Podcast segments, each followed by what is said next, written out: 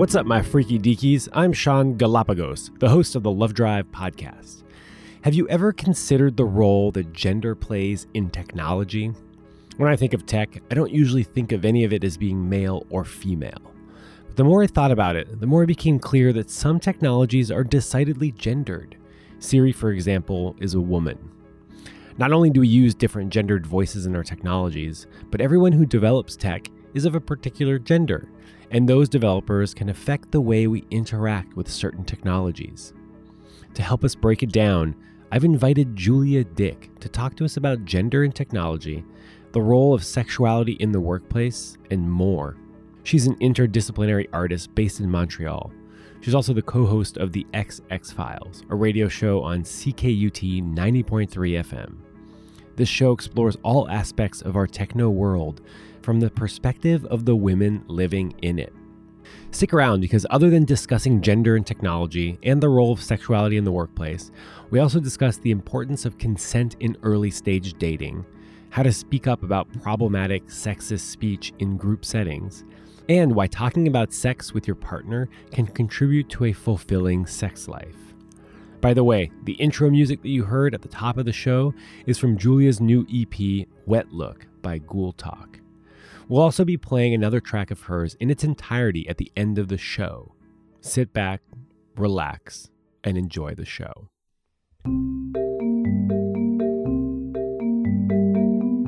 Julia Dyck, welcome to the show. Thank you. Could you introduce yourself, please? Sure. My name is Julia Dyck. I am a radio host of the XX Files on CKUT 90.3 FM. I am a freelance media producer, occasionally writer, experimental musician, sound artist, and performer, and a hairdresser. So you said occasional writer. I've read some of your stuff and I thought it was really cool. And I guess the first thing I want to talk to you about is sort of women, gender, and sexuality in the workplace. Okay. So you have some experience with lesbians who tech? So, yeah, Lesbians Who Tech is an initiative originally coming out of San Francisco. Now there's kind of chapters all over North America. And my friend Rebecca actually is the co organizer of the Montreal chapter. And they basically it's just an like an initiative to really like get people together, share ideas, share experiences, talk about your work, was like a, just an opportunity for a bunch of people who may or may not identify as women or as lesbians to get together in the same room and talk about different ways that they're using technology and the ways that that might be different than the mainstream uses of technology, which is like mostly kind of straight cis white men. I used to live in San Francisco. So okay, so you, I've never been to San Francisco, but I'm like even the Montreal, like the Montreal tech scene is largely white men. So yeah, yeah there's certainly a need for other voices in tech, and yeah, I think that lesbians who tech is just like a really interesting initiative because people initially would be like, why would sexuality have anything to do with technology? But sexuality in some way is kind of technology, you know, like, or the way that gender might also be technology, or like these are all of these kind of parts of us and they make their way into your jobs and the way that you maybe see the world and the way that you would use technology. And also, especially like, I don't really make a ton of technology. I don't do it like a lot of coding or anything, but I that's I made a radio once, so that's not really true. that's cool. but just like to have an idea of the way things work and the thought process that goes into making all of this technology should be reflective of a kind of wide number of experiences. So that's basically what Lesbians Who Tech does is just include the experiences of queer women. Yeah, my, I have a friend who says that when he doesn't chicken with other people, he has an appalling lack of perspective. And so if you don't include women, queer folks, people of color in the development of technology, then you have sort of a narrow scope or use case for these technologies. And one of the things that you wrote which was interesting that I didn't know was that Siri is speaking of technology is able to recognize when there's sort of like a heart attack crisis or something that men have mm-hmm. more often and needs more information in in the case of like a rape or a domestic violence situation. Exactly. I think that like that is such a strong example of like okay, who's making this technology if when you think of an emergency things like yeah heart attack or falling down the stairs or needing an ambulance you know like these are the kinds of things that you think about. Yeah.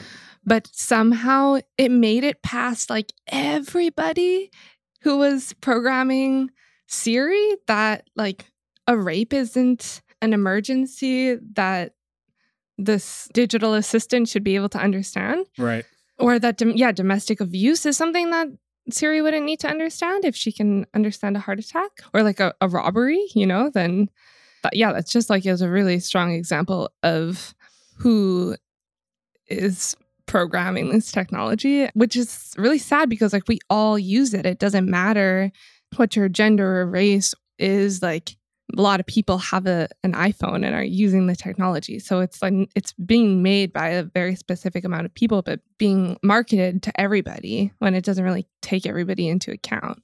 If we think of these developers that made this technology, and in this particular case with the fact that it doesn't recognize like a rape or a domestic violence call for help as like a, a call for help without needing extra prompting, do you think it was deliberate or do you think it just wasn't thought of and it somehow went it got through all the levels without anyone saying like oh uh excuse me what about rape? Is that maybe something we want to consider adding to siri as a as like a emergency help function?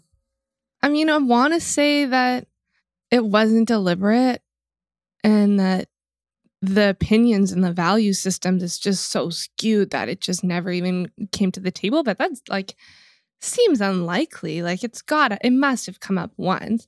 But there are also like these ways where more subtly when you talk to a like some kind of artificial intelligence, like, yeah, Siri being the most popular one, where if you say something that's like terribly misogynistic, or, you know, like people, especially I think in the first years of these technologies, were kind of see what they could get away with, you know, you'll be terribly abusive to your cell phone because you can and you want to know how it's going to respond. And it's weird that that's something that people just kind of do naturally. They want to see how abusive they can be to something.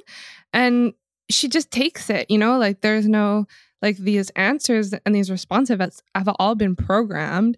Like it wouldn't be that hard for her to be like, hey, that's sexist. Have you thought about this? Or like, it's not okay to say these kinds of things to people or like no i don't want to fuck you or like you know like there's like whereas she just her consistent response is either like i don't understand or like makes a joke about it which is often how women are kind of trained in society to act. Like if you're being catcalled it's like well just shut up or like laugh it off because it's going to make everybody more comfortable even if you're offended so I kind of think it's it had to come up at some point. So it's yeah, it's pretty sad that these like really toxic ideas about sexuality are embedded and coded into the technologies that we're using. Yeah, that's interesting. I hadn't really thought about the fact that Siri and, and other digital assistants are basically coded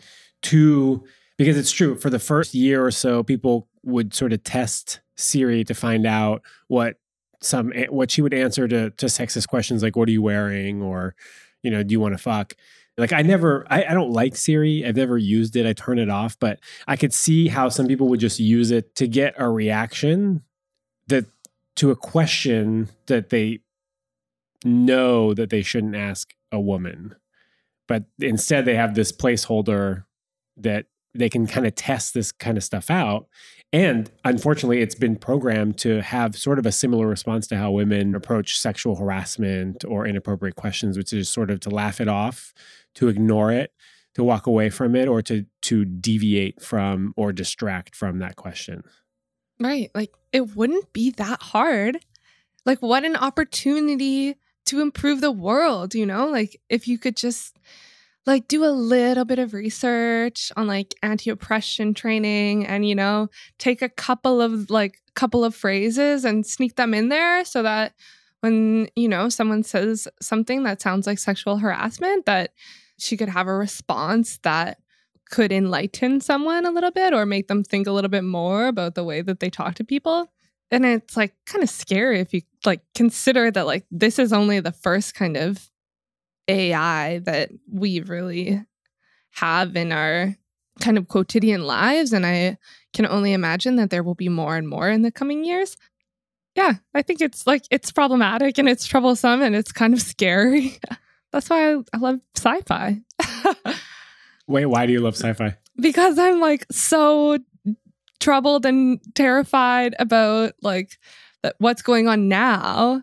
And so it's like impossible to not think about the future and i feel like that's my only only way to kind of have a stake in the future or a say about the future is to be kind of speculative about it and either you know make art that is kind of futuristic in a utopian way where it's like oh this is all of the things we're doing wrong now. This is the way that things could potentially be better. Or in a more dystopic kind of way where it's like well if we continue to do the things that we're doing now, here's how this way that this could potentially end up and it's going to be horrible. Is the movie Her sort of an example of one outlook to what what would happen if we sort of continued on this path of just not really caring about the effect that, you know, gender has in technology? Yeah. I think actually the movie Her is interesting because to me I can't really tell if it's supposed to be like dystopian or utopian you know like it's freaky and i think that we can kind of agree on that but it's not that far off from the way that we're living now even. Like we're so attached to our cell phones. Mm-hmm. take the metro and you just see ev- like everybody is just like looking at their phone and i think there's like a really similar scene in the movie like it's almost not even that speculative. It's just kind of a reflection of the way that we're living now. It's like essentially. And I think like obviously Spike Jonze was kind of maybe didn't want to be straight up like this is a dystopian future or utopian future, but this is a w- potential way that this could go. And, you know, maybe think about it a little bit more about your relationship with technology. But it's just like weird to see how many people are so uncritical about how much time that they're spending with their cell phones. I just recently uh, read this book called Deep Work by Cal Newport. Who talks about the fact that we've gotten to a point where we just can't stand being bored and we need constant distraction and cell phones provide that. Actually network connectivity provides constant distraction. So i could we could easily go there and i could talk about that forever but i'm i'm curious we we now know what happens when women aren't involved in developing technologies. So what's a way forward that that includes women and includes queer folks and includes people of color? And and what are what are some of the obstacles in in getting these people to integrate with technological development? It seems like a simple question, but it actually is it's so challenging because there are so many barriers. Like you can be like, oh, okay, we need more women in STEM, what like the sciences and engineering and math. And like, yeah, and queer folks and people of color. Like it just like needs to be more diverse. But kind of starts from the very beginning. Like even if you, you know, enroll in school and this is something that really interests you, you know, like if you make it to being in your kind of late teens, early 20s without already and like you still feel like that's even an option for you. Right. Because like a lot of people just don't even think that it is just from the way that you're raised and obviously that like depends on kind of your family and geographical location and education. But then yeah, so if you even make it into a university classroom, it's like your professor is like probably going to be a white dude and like might have really different ideas than you do and like you might be surrounded by a bunch of people who you really like have a hard time connecting with and like the culture can be really toxic. I hear this like the same story where you know people arrive in the classroom super ready to learn but the culture of a bunch of white men together is like really hard to feel comfortable in if you're like a woman or a queer person or a person of color. Like, so they not often that people end up making it all the way through the training. So the workplace continues to be skewed. And then, you know, people like who are working in technology are like, well, you know, there's just not an interest. I guess, you know, women, queer folks, people of color just like aren't cut out for this work or it just doesn't interest them. Like, what can we do about that? Mm. And so, no, I think it, yeah, it needs to really start like super early. And I've seen some of that. Like, really radical librarians in like elementary school. I went to the Allied Media Conference last year, and actually, this was like a really like a really big topic. There are a lot of radical librarians really trying to come up with programming that's going to like encourage young girls to actually start working with technology like building circuits and getting involved in, in electronics and getting them interested in, in math and science so it's, yeah, it's kind of unfortunate, but it's just like, yeah, it has to start so early in order for it to make it down the pipe along the way. Yeah. Have you heard of GoldieBlox? No. It's like building blocks for girls because they found out that like, you know, Legos and Meccanos and Technics or something were sort of marketed towards boys and they found that, you know, if you just change the messaging a little bit, then you have a lot more adoption in girls and but they weren't changing the messaging because i don't know they were selling more units when they were marketing to boys. So GoldieBlox is is like building blocks for girls and it teaches the the fundamentals of engineering at a very young age. We're talking like you know four to six or whatever. And it gets them going on the path right where you have a choice of traditionally gendered toys for girls or something that's going to like drive them into engineering building electronics all that kind of stuff Right. They're cool. That is awesome. you were talking about toxic culture and how like a woman coming into that space, into the space of maybe some sort of training or workshop or early orientation for an engineering program or computer science program, how it it's hard to fit in. And I'm just curious, like, what does that toxic culture look like? Because I guess the way we can start by dismantling it is by explaining it. Totally. I studied some economics and math, but not really like the hard sciences in university. So like I can't firsthand speak to that specific experience, but even like in electronic music, for example, you show up somewhere and you know, it's just like the idea that everybody kind of knows more than you. Mm. And I think that that's something that women are often less quick to put all of their cards on the table about all of the skills that they have or all of the training that they have or you know and it just is like seems like when you get a lot of men together there's this kind of showing off of you know how much you know or how much you've worked with when you're even just like coming into it you know like probably everybody knows the same amount or like especially if you're starting a course you know it's kind of ground zero. Right. You're supposed to be learning but there's already this idea of like people wanting to talk about their experiences in the past or how much they know and th- like that already kind of makes people uncomfortable if you're like well i'm showing up here to learn and you know all these people already are talking about all of these different programs that they've used or how they know how to code this or all of this gear that they have or etc etc i think that's a one really small kind of invisible mm. thing that I'm sure that people don't even really notice. And just also to be a, really aware of the diversity in the room. Like, I think it's so hard to recognize when you are part of the majority how it would feel to be part of the minority in mm. a group. So I think just like really taking a survey of the room and just like being sensitive to that is something that people should try to do a little bit more of. And then there are like some things that are just straight up problematic, you know, like talking about women in a way that's a, like objectifying or like blatant sexism and homophobia. Like it tends to kind of slip through the cracks. People really get away with it when they're in a group of men together, you know, even if it's like maybe only two people share this opinion, it's like if your peers aren't calling you out for it, you're not ever going to learn. That's a huge problem.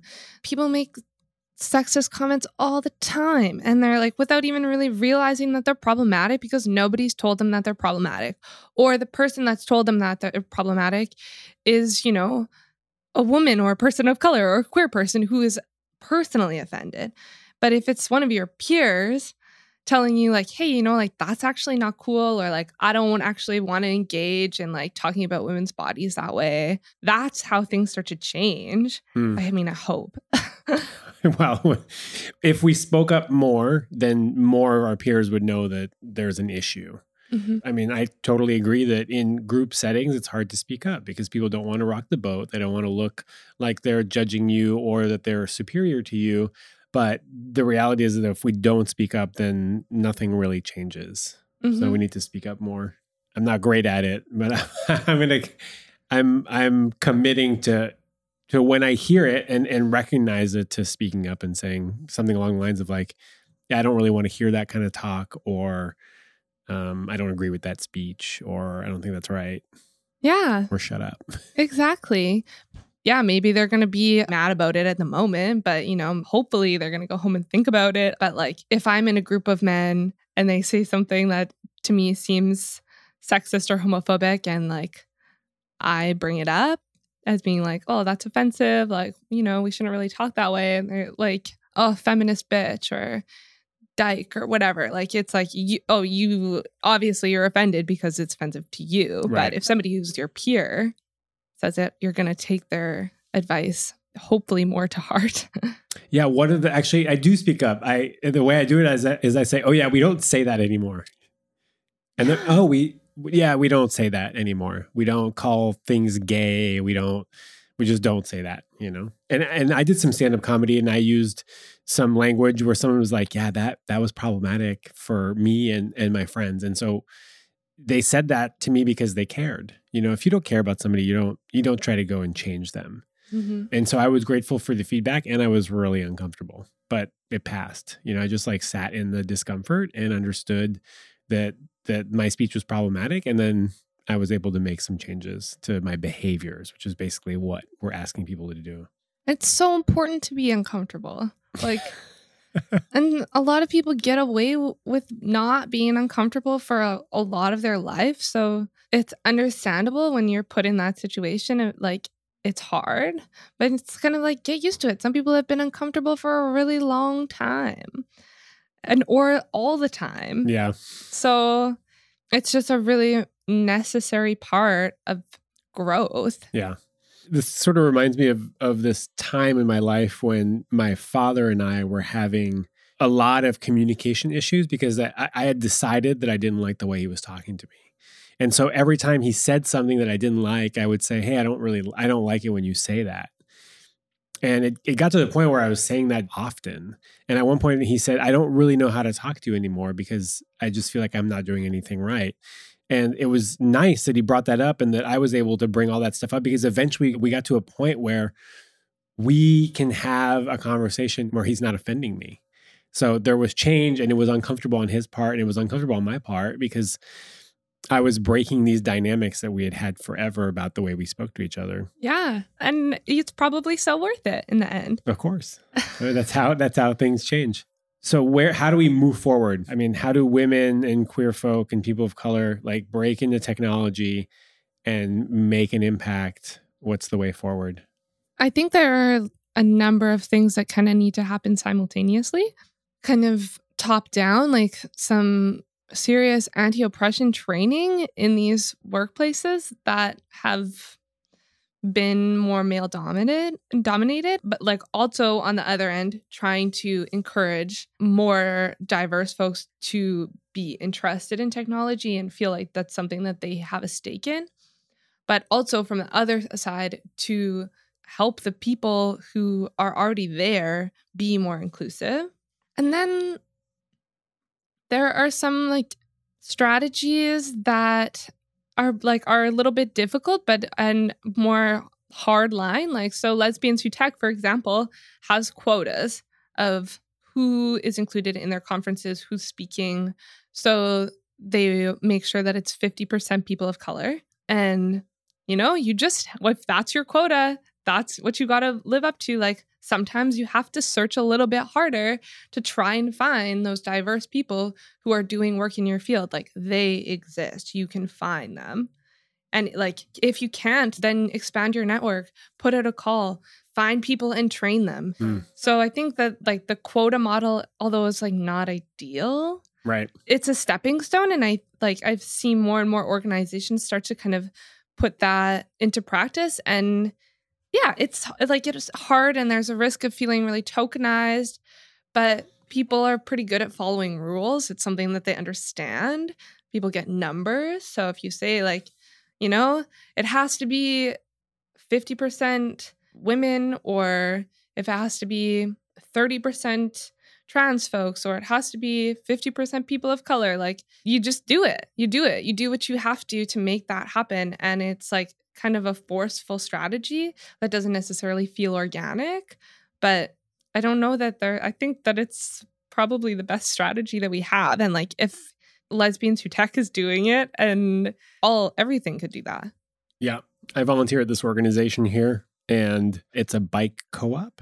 We help people fix their bikes and a bicycle mechanic is a male dominated industry. I mean, the bicycle industry is male dominated, the the mechanics, the shops, it's all very male dominated. And I used to work for this co-op organization called the Bike Kitchen in San Francisco, and we tried really hard to have more inclusive recruitment strategies for our volunteers and we did anti-oppression training and a lot of not a lot some people were really against it and they left the organization because they were too ingrained in the way they did stuff and we also had like a WTF night, women, trans, and femmes. Mm-hmm. So for mechanics and volunteers to come together and just be in a safer space. And this organization that I work for in Montreal is now starting to look at what it means to create a safer space for women and for basically non cis men to come and use the space. And that includes some format of the quota model where we will train non cis men to be volunteer mechanics even if you i mean typically we ask for people to have some experience but because it's already male dominated it's hard for people that aren't men to get that experience. So we'll we'll train and we and we'll i mean we need volunteers. We're not super picky but we want a, a more of a balance.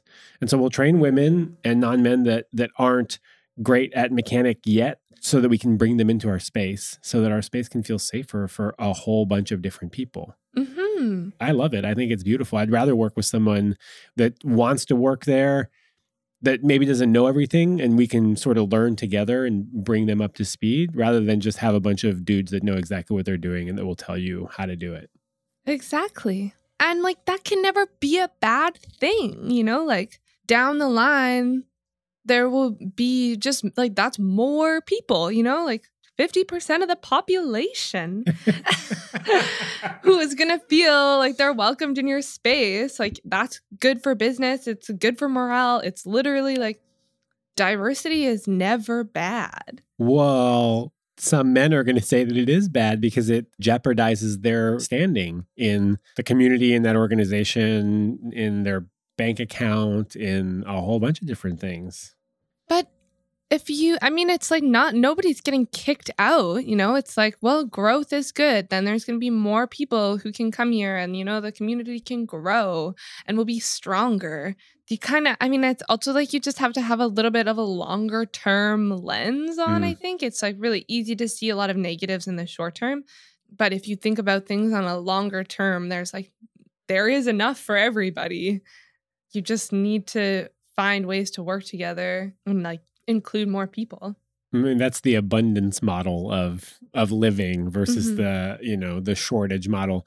I'm just going to play devil's advocate here because I can see a situation where an organization has this quote unquote quota model where they're looking for a certain percentage of whatever the thing that they're looking for. If you're not that thing, then that job isn't really available for you, even though you might be qualified. You know, it's it's that argument that like, oh, well, I'm qualified. I should get the job based on my qualifications, not based on what color I was born or who I'm attracted to or what gender I feel I am. Right. And you know, a lot of people have been feeling that for like many, many years. Like that's the way our society has been, where like people of color, women, trans folks have felt like they can't have this position for all of those exact reasons. And also, like these things only kind of come in, like, especially when you talk about equity practices and hiring, it's like they really only come in to practice if there's like two people who are equally qualified. Right. So it's not like somebody who's less qualified than you doesn't deserve this job is getting it over like over you just because they're a person of color. Right. Yeah, but and so it's mm-hmm. like I don't know, that sometimes you have to give things up a little bit, you know? It's like I know that's so hard for me to even say be like, well, you know, if you don't get a job, like just be happy that this like person of color got it and that or this woman got it or this trans person got it and like that the world's more diverse and you live in a, in a better place like i get it like that's hard when you're like i have rent to pay and like uh, student loans like but there there is enough to go around Mm. and also like chances are your entire way has been a little bit easier for you than it has been for this like because yeah for a, like for a person of color or a, or a woman or a trans person to even like get to that interview and to even have made it through the years of school and like and and everything with like a lot of obstacles in their way like yeah they probably did work harder for, than you did Mm. They probably deserve the job. yeah. It sucks to feel uncomfortable sometimes. Sometimes it sucks to not get what you want. But some people have been feeling that for like centuries. Yeah. So we have to make sacrifices for the world to be better. Yeah. I interviewed at a tech company. I interviewed at GitHub in the Bay Area for a sales position because I used to do technology sales. And the feedback was that I was going to hit on the employees and clients. Like that was the yeah, that I was too charming, which by which is like sort of part of sales, but and, and I conducted myself with nothing but the utmost professionalism in this interview but the the feedback was that they gave to my friend who worked there like we're not going to hire that guy because we think he's going to hit on the employees and clients. So basically i was labeled a sexual predator at at this tech company based on i think the my charm during the interview which which i think was appropriate given the nature of the position and the fact that they did some googling and they found all of my articles on you know I'm like, did you already have the podcast? I had yeah, I had I had I had videos and I had articles. And so basically they they saw the fact that I was sort of sex positive but also really out about it and uh, decided that that was kind of a risk that they weren't willing to take even though I hadn't shown I didn't hit on my interviewers, I didn't, you know, I didn't do anything inappropriate. Which I understand some companies are risk averse. They don't want to put themselves in a position where they might have to have a situation that reflects poorly on them in the future. So, Mike, I guess my question is what role does sexuality play in the workplace? Because they obviously made some assumptions based on some stuff that they found online that that is all sex positive, all of it, but they still deemed it too risky. Oh, that's such a good question. And it's something that I think about a lot because me too. I'm, you know, I work in sexuality. I'm very like, I'm like openly gay person and plan to be, do more and more work publicly around sexuality. And people are super risk adverse. And it's like, for some reason, it's like if you talk about sexuality, you're a pervert. Like, Mhm. yeah, that in itself is super problematic. But I kind of think like the, these opportunities that I've maybe lost or like didn't get because of whatever my internet presence or because of being openly gay or because being openly a feminist, it's like, well, that's probably not a culture that I wanted to be involved in anyways, or like maybe those opportunities weren't really meant for me either. So then I mean, I ended up working in at the Simone de Beauvoir Institute at Concordia, where it's like obviously like it's the Institute for Gender and Sexuality Studies, and and you know, found was able to find something that aligned with my values and where I was like encouraged to be who I am. Like I'm sure they saw uh, probably Googled me and you know saw that I had whatever things that I've written or have done and probably thought that that was an asset rather than a liability. And it's like more and more organizations, I think, are coming to terms with this. It's a risk, but I think I think it's worthwhile one. Like an organization who thinks that you're a sexual predator because you're a sex positive like media personality is probably not an organization you would really want like feel comfortable with in the kind of quotidian working environment anyways. Yeah. And yeah, sometimes you just like have to do your own thing. Which is what I'm doing now. It's interesting because at that same time I was also doing I was looking for some training, and it was either sex educator training for a hotline where you just like call and ask questions about whatever, and then also rape crisis counselor. And I actually got the rape crisis counselor training position, which I found really interesting. How one company was look look at me as a a risk, and another company looked at me as an asset. They saw all the stuff I did online, and they said, "Yeah, we want somebody that has more depth and breadth when it comes to sexuality." And understanding people's sexuality than somebody who doesn't which was awesome. Exactly. And then at the same time, I had a friend say that because I wrote an article about about this in the Good Men Project about how I was labeled a sexual predator, and she said, you know, if you put your website on your resume, then that's on you. I mean, you there's no place for sexuality in a resume. And the fact, I mean, the fact is, if you just Google my name, it, there's three pages of articles and stuff on sexuality. But basically her point was you just you don't bring it up and you try to hide it and whitewash it so that you can get the job ultimately that that you applied for. It's kind of a bummer actually.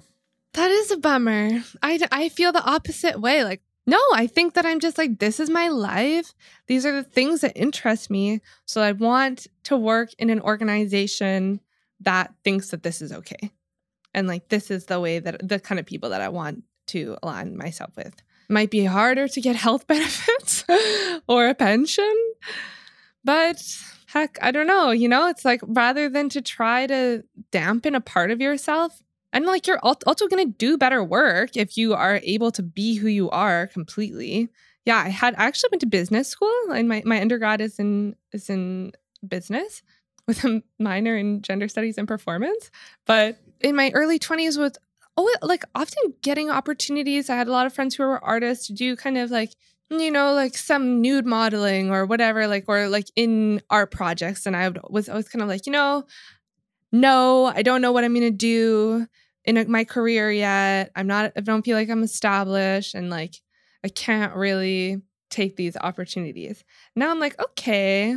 Now I'm like, I kind of know know who I am more and know that I'm, you know, like a conservative work environment is never going to be for me. Right. So I'm like, okay, like I'm almost 30. I'm like, okay, I, yeah, I can kind of pursue this a little bit more. Like, I'm sure my parents maybe it wouldn't, would still not be like thrilled about it, but there's like, yeah, things about sexuality in in public that I'm like really like to explore. And i'm like this is like not yeah an organization who doesn't want me because of these things is like not a club that i want to be a part of anyways. Right. So this begs the question what are these aspects of sexuality that you would like to explore more that might make your parents sort of question your choices? Like drag for one ooh yeah I did only ever I did one drag like video and I just like found it to be a super empowering experience and I I'm really interested in performance. So that's something that I think I would really like to do more of. And I'm like I can see how people can find that to be a little bit perverse or hmm. whatever. And then yeah, also just in like in performance that, you know, could might perhaps be a little perverse or involve some kind of nudity or explore sexuality in different ways. Like, and then also just like on the radio, I talk about sexuality all the time. So I feel like this, I'm like, okay, this is part of me that obviously I'm very interested in and like I want to explore. And also, even like, I have a, a friend who um, works for this organization called Make Love Not Porn. They basically distribute like sex videos, but they're made by like they're like homemade sex sex videos. So they're real, like it's real life sex. and I'm like, okay, this is something that like I'm super interested in per- potentially p- pursuing in the future. Yeah. And I'm like, which I could have, yeah, I feel like five years ago, I could have, wouldn't have never been like, well, I can't have something like that floating around on the internet. And of course, like the idea of having that, like a sex act be on the internet is still very terrifying. But I think that it's a really important project. And I think that it's like, there, I mean, everybody wants to explore their own sexuality in different ways. And I'm just like trying not to limit myself based on getting a job. Right. so I, I didn't want to bring this up, but it, it just keeps coming up. So a, a, a lover and I made, like, we recorded ourselves having sex. And I've done this several times.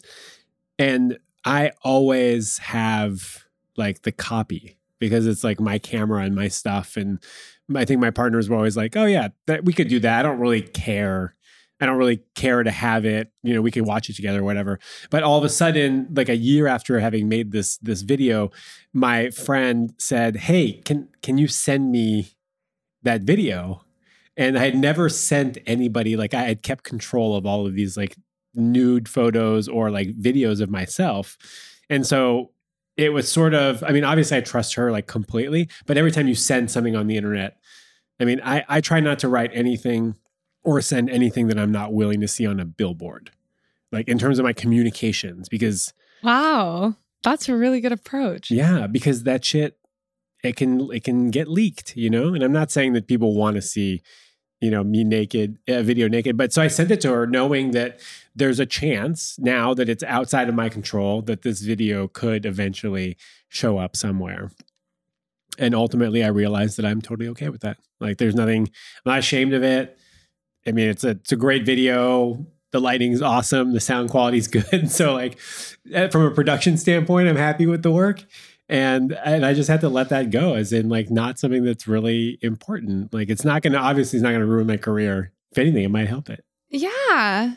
Obviously like to be have something like that leaked is one thing and then like to have the agency to share it with people who are paying for it and you know want to see it. They're they're two different things, but I yeah, I think it's like we are just living in a society that is so afraid of sexuality. Mm. But at the same time, like there's like overflows of porn on the internet and people consume that. Like practically everybody consumes that. So and it all flows through Montreal. Yeah. Yeah, I think it's there's not to be like, obviously like in terms of internet privacy i don't want to be like well if you're not doing anything wrong then whatever let people have it shouldn't matter. But it's like you're not doing anything wrong. Right. You know? It's like if you're consenting adults making a well produced sex video like even if it's not well produced totally. Yeah. As long as the consent is there and the adults is there like that's that's it. That's really the all that really matters. Yeah. It's true though. We we do we, there's a lot of shame around sexuality and it's weird because it's this thing that that we all have. We all have se- i mean sexuality is, is something that we all share. Mm-hmm. you know mm-hmm. whether we engage in sex or not or who we do it with the fact is that it, it does affect everybody but we're we're ashamed to admit it and we're ashamed to say that we do it or that we like a particular brand of it mm-hmm. and for the most part there are repercussions for being out about anything that isn't the norm mm-hmm. and i think that's unfortunate yeah because there are also huge repercussions to this culture of shame around sexuality whereas like people don't have aren't well educated in terms of what is like what is desire and what's so like you know and that like it's okay to ha- to desire sex and like it's okay if the your partner is desiring sex. It's like this idea of things being so shameful. That's where like that's why people are so confused about consent. That's why we have like an entire me too movement you mm. know like that's why there we ha- like the clearly there's something is getting lost here that like so many people feel like they have kind of been taken advantage of or harassed or assaulted sexually sexually yet so many like not nearly as many people would identify that they they have done something without the consent of somebody else. Right.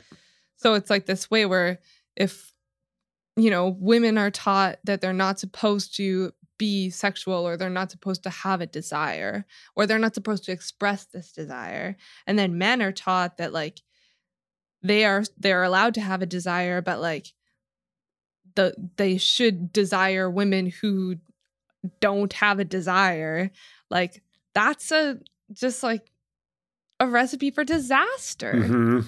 and then if it's like okay there's all of this porn but like that's like there on the internet that anybody can watch but there's like not really any con- like context for this and it's like not really okay to talk about in public or even like with your friends like people don't discuss this then yeah no kidding you're gonna watch some like horribly misogynist porn and think that that's what sex is and it's not and you have nobody else telling you that you're wrong Yeah.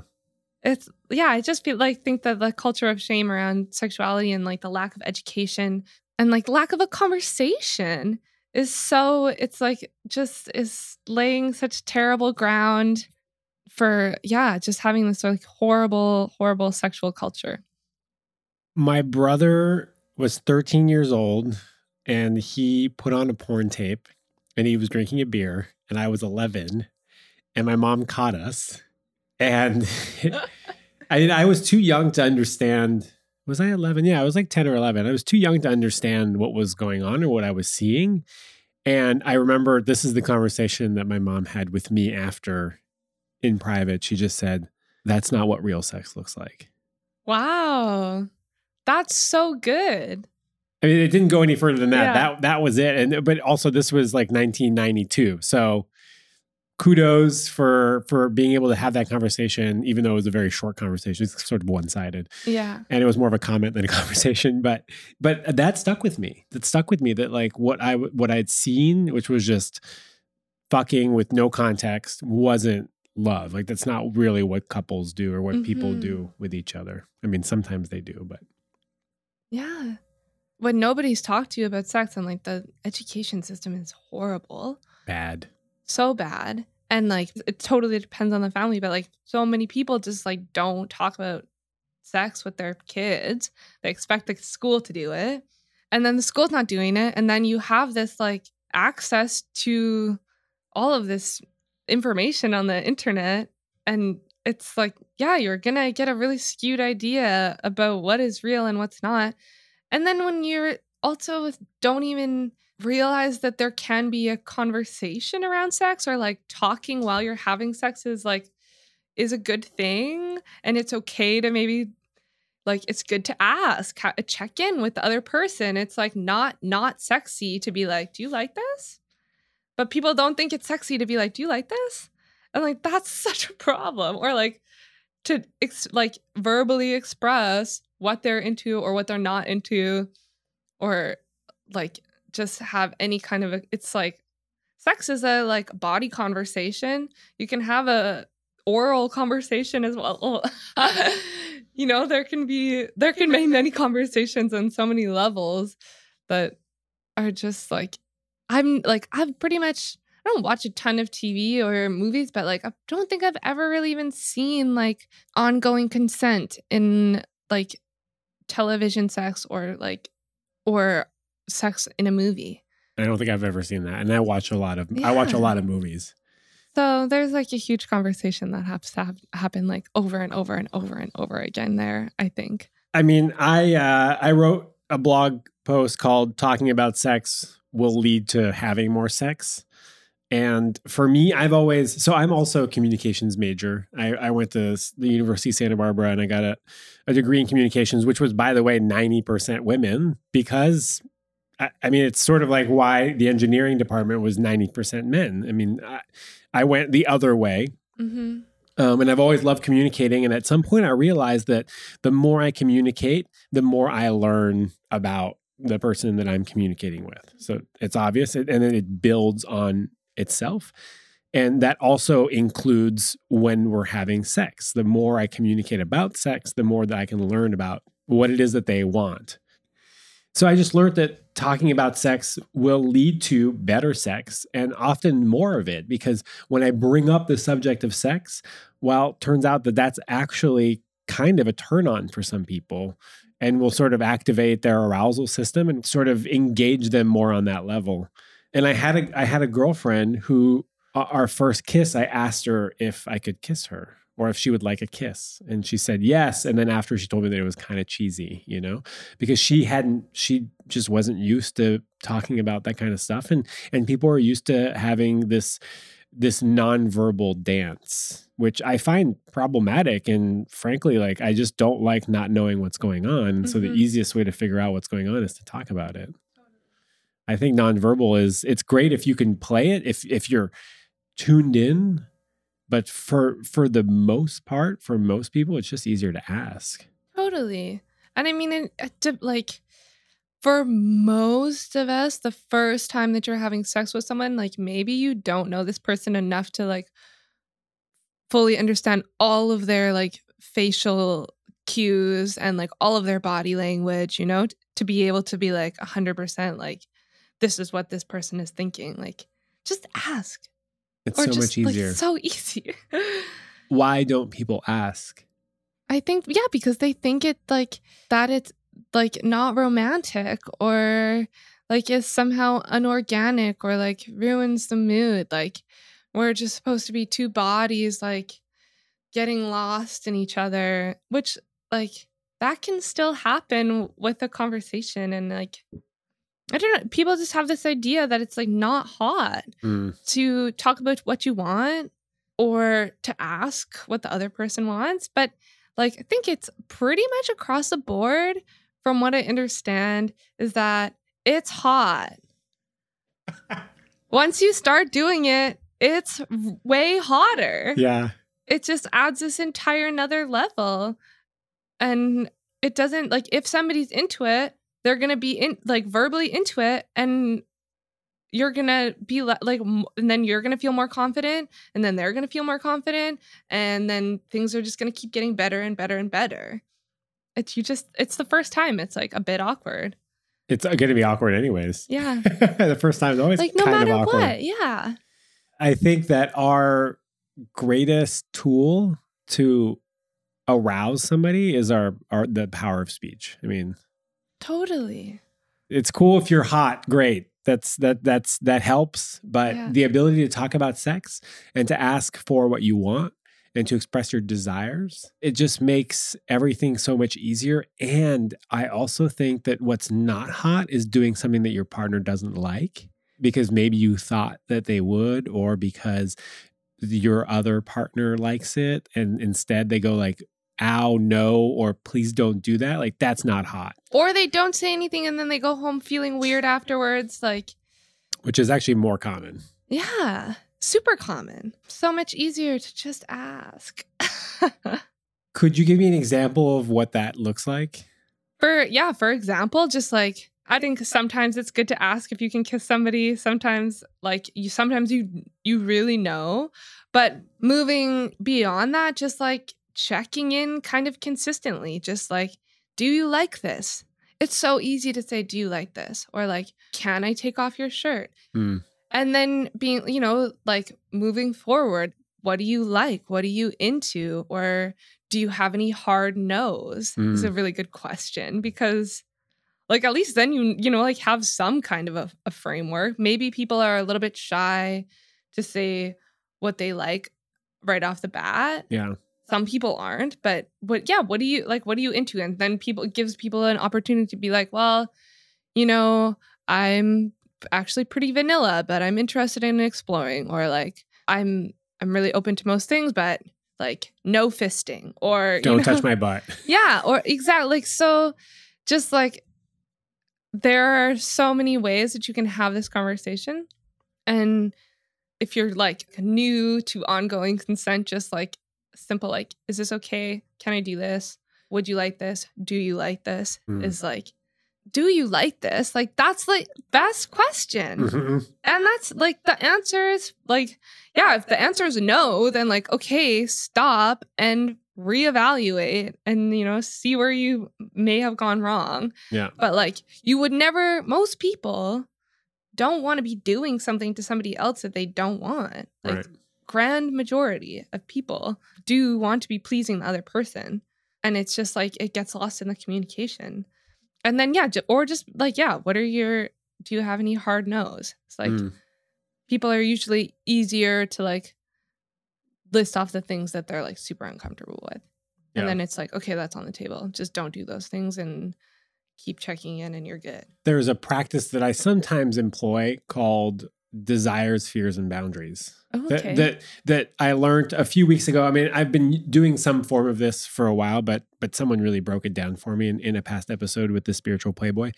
And desires, fears, and boundaries is something that you can have. It's a conversation that you can have before a lovemaking session with a person, whether it's like a new partner or somebody that you've been with forever, about what are your desires right now, what are your fears, and what are your boundaries. Yeah. And so, I mean, that's just a beautiful framework and really, really easy to say, well, my desires are for, I would really like to like tie you up and, you know, have intercourse with you blindfolded and you on your stomach. My fears are that you will think that that's like a little weird. And my boundaries is that, like, while I want to dominate you, I don't really want you to dominate me. And so that's like what that might look like. And then the other person could just tell you what their desires, fears, and boundaries are. And then we Mhm. we know what's available. exactly And I, I just like that. I like that idea. I just like the concept of being able to be really, really open about what you want and what you don't want. And then to see if that matches up with the person that you're with. that's awesome i like this desires fears boundaries Yeah. cool It's it's simple. Yeah no but it's so important Do you have a parting word for our listeners or a parting thought? talk about sex more. Don't be ashamed of yourself. and yeah, talk about sex more, but in a like in a constructive way and positive way.